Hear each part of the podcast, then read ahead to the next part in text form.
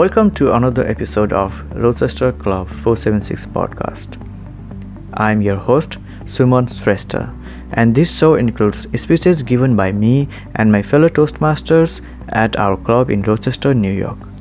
We meet every two weeks, and this episode is from our meeting on August 31st, 2023. If you are not a member of Toastmasters, I hope this podcast helps you see the value that these clubs bring. To put it simply, Toastmasters Club are individual groups that come together to assist each other with public speaking. Some people do it to help them in their career, and some do it for personal reasons. And Toastmasters is international with over 15,000 clubs in 149 different countries. Anyways, I'm going to get right to the episode. If you want to learn more, you can listen to the intro episode of this podcast or go to the show notes for a direct link to the Toastmasters website to find a club that is local to you. First up, we have a first time speaker to this podcast, Miss Myra Torres. This is her first time giving this speech. The title of her speech is Decisions, Decisions. Now, here is Myra Torres with decisions, decisions.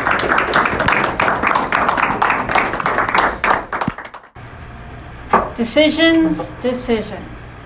Now, you may object, but humans need help making decisions. That's just a fact. We make a lot of bad ones, but every once in a while we make some good ones. The data analytics on decisions comes down to two attributes.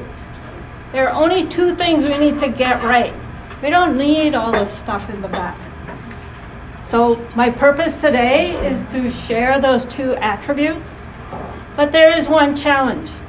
Data attributes are very difficult to put descriptions to because there's no context. So, what I'm going to do today is I'm going to share some examples so that you have context to figure out what these attributes are. And then we'll look at good decisions and bad decisions in context of the news and things like that. So let's get started.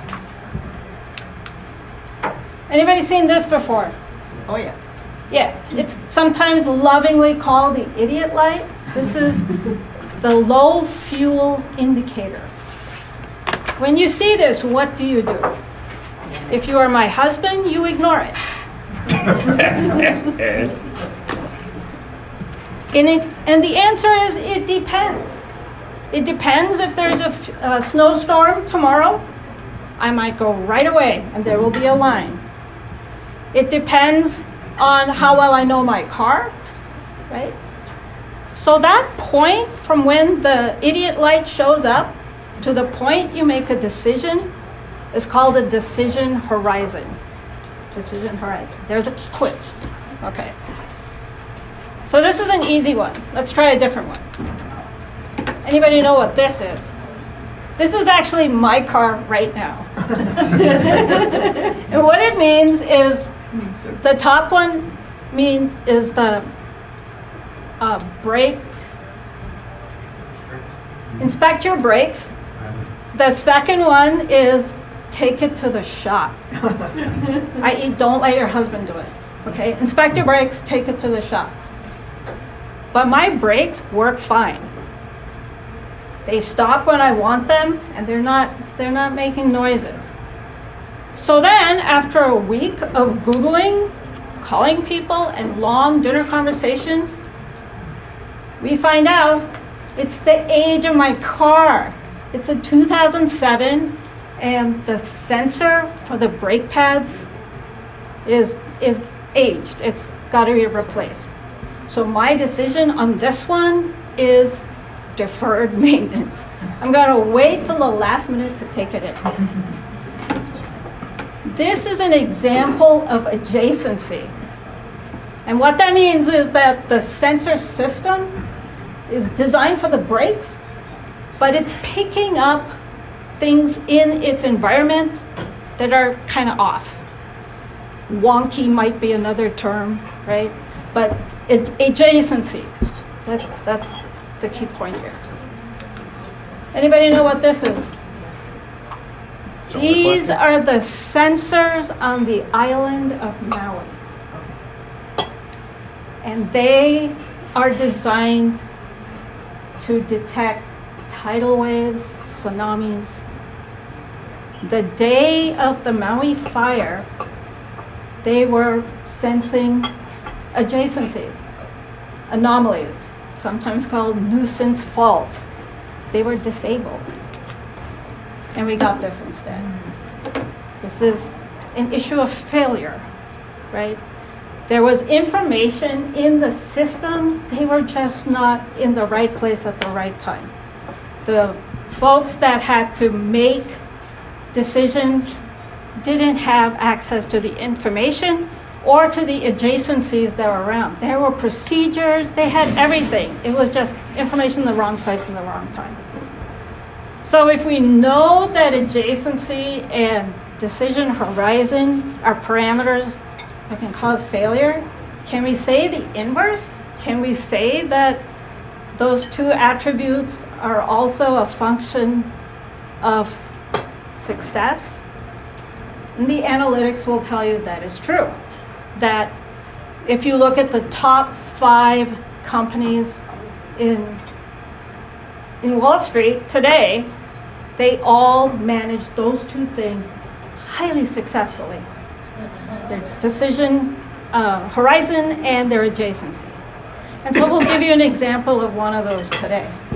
And that was at the beginning of the Ukraine war, Google in Poland, in Warsaw, was inundated.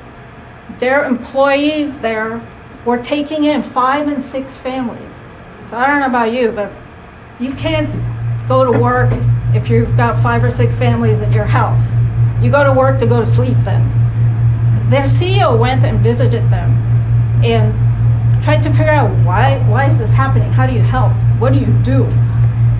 And one of the things they found out is looking through their assets, listening to people, is that in these five and six families staying in one house, they weren't speaking the same language. There were lots of languages. There were Russians, Ukrainians, and then there's the Polish dialect and English. So one of the things they did was pivot. They put all their energy into getting Google Translate to pick up all these other languages. And then they added a little bit into every one of their tools just to sort of bring ease. the second thing they did was they were on the edge of a humanitarian crisis. What do you do? They used adjacency to see what else was in their portfolio that they could bring to bear. It turns out they had half a building that didn't have furniture or coverings or anything that was waiting. So they basically gave access to the NGOs, the non government organizations, to come in and help these people. Right? And that enabled that enabled services and support to come into the country and to support the folks that were there. Now, if you were Google, this could have gone bad a thousand ways. And maybe it didn't fix things, but enabled a crisis to stop. You may think that Google is huge and ever big, but these same tools can be brought into individuals and institutions. And that's going to be a talk for next time. Thank you.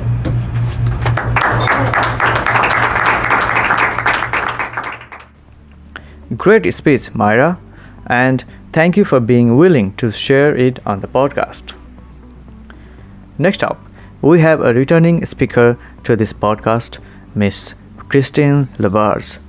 This is her first time giving this speech. The title of her speech is Get Ready. Now, here is Christine LaBarge with Get Ready. Good evening. Thank you, Mr.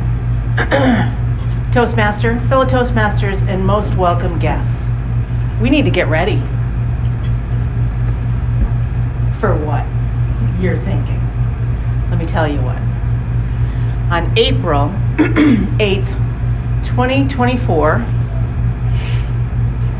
we're going to be one of those people wearing some of those glasses and watching for the first time in 99 years.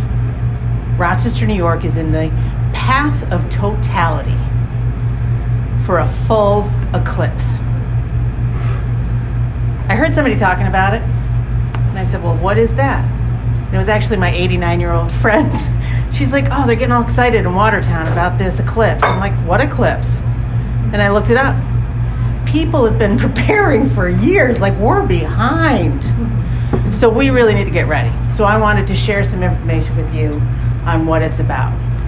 The folks in that picture, that was a year ago, not quite a year ago, it was April 2023. And that's our mayor in the background, Adam Bello, the county clerk, Don Jeffries, who is the CEO of Visit Rochester. They are anticipating that we will have more people come to this area because of this phenomenon than we do for the Jazz Festival. Hundreds of thousands of people coming here because we are going to be one of the best spots, not Boston, not New York, to be able to see this total eclipse. There has not been one in 99 years. We all get to see that. No one was here 99 years ago. No one in this club, no one in this room. So it is a once in a lifetime event for all of us to get ready for. Back in January 24th of 1925, they were just breaking ground for the University of Rochester Medical Center. Kodak was just getting into some things. Like nothing, 2025. I mean, 1925. It was a long time ago. It's not likely to happen again. It's very rare for a single spot for it to happen more than one generation. We'll be here. I expect everyone to use the information that I'm sharing with you to find a spot. This is difficult to see, but in general, you see the US and you see the path that it's going to take. So, Watertown's in it, Rochester's in it, Buffalo's in it, Maine, and then off into British Columbia. This is a smaller picture with New York, with Rochester right in the middle of it. and we're going to be able to see it here. The last time it happened here, the totality, that moment when all you could see is the corona around the sun, was about 68 seconds. We're going to get 3 minutes and 28 seconds of totality. It's a big deal. I get very excited once I went down the rabbit hole of what this looks like. There have been organizations for the past three years getting ready for this event. They have worked with the Rochester Museum of Science and places all over, like Lollipop Farm, um, Genesee County Village, downtown Rochester. There's 250 different organizations that got free telescopes, lots of information and education, and are inviting lots of people to come and be in their space. People know where the sun's going to be in their backyards or at their building or their facility at exactly 3 o'clock on April 8th. They already know because they've been checking it for two years and they're coming up on the 3rd. So find out about one of those places. the information about the time coming up to, and then we have the totality, and then the time after. So the moon is moving in front of the sun, takes quite a bit of time. That's really hard to read, so no one can really see the numbers. I brought paper with me so everybody can have the information. And you can take it home with you and you can figure out how you're going to be there, where you're going to be. The first question that someone asked me when I was talking about it, because I got very excited and I started talking about it to everybody's like, well, what about the clouds? What about the weather that day? Honestly, what they say about the weather that day is somewhere, like if it's cloudy in Rochester, well, I'm going to go west to Buffalo and I'm going to get there sooner. Or I'm going to go east to Watertown. I'm going to go north to Oswego so that I'm in a space where there isn't a cloud and I can see this thing happen. It's really, really rare. There is a moment when everything is getting darker. When you're looking and you're there in this moment, it gets to be like dark, like the sun and the planets shine. Like it's in the middle of the day, it's dark. Animals change their behavior, birds fly differently.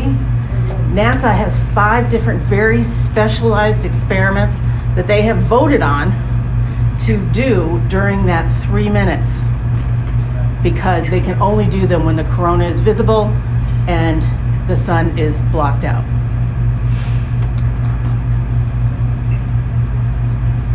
Safety. I'm going to leave you with this. Back in the day, in elementary school, we made our own visibility sun spotters to keep our eyes safe with toilet paper rolls. Anybody else do one of those? Sound familiar? Still available on YouTube to figure out how to do your own. Or a cereal box. Or the Rochester Museum Science Center is selling the glasses for $2.50. Or Amazon has them. I think I got five for 10. But it's super important that you have some type of safety gear because I know that we're all going to be somewhere where we can see this on April 4th, excuse me, April 8th, my sister's birthday, she will not forgive me, uh, 2024. So I'll see you all there. Great speech, Christine, and thank you for that information. Well, there you go. Thank you for listening to this episode, and I hope that you enjoyed hearing all these speeches. And thank you to the speakers again for sharing your speeches with us.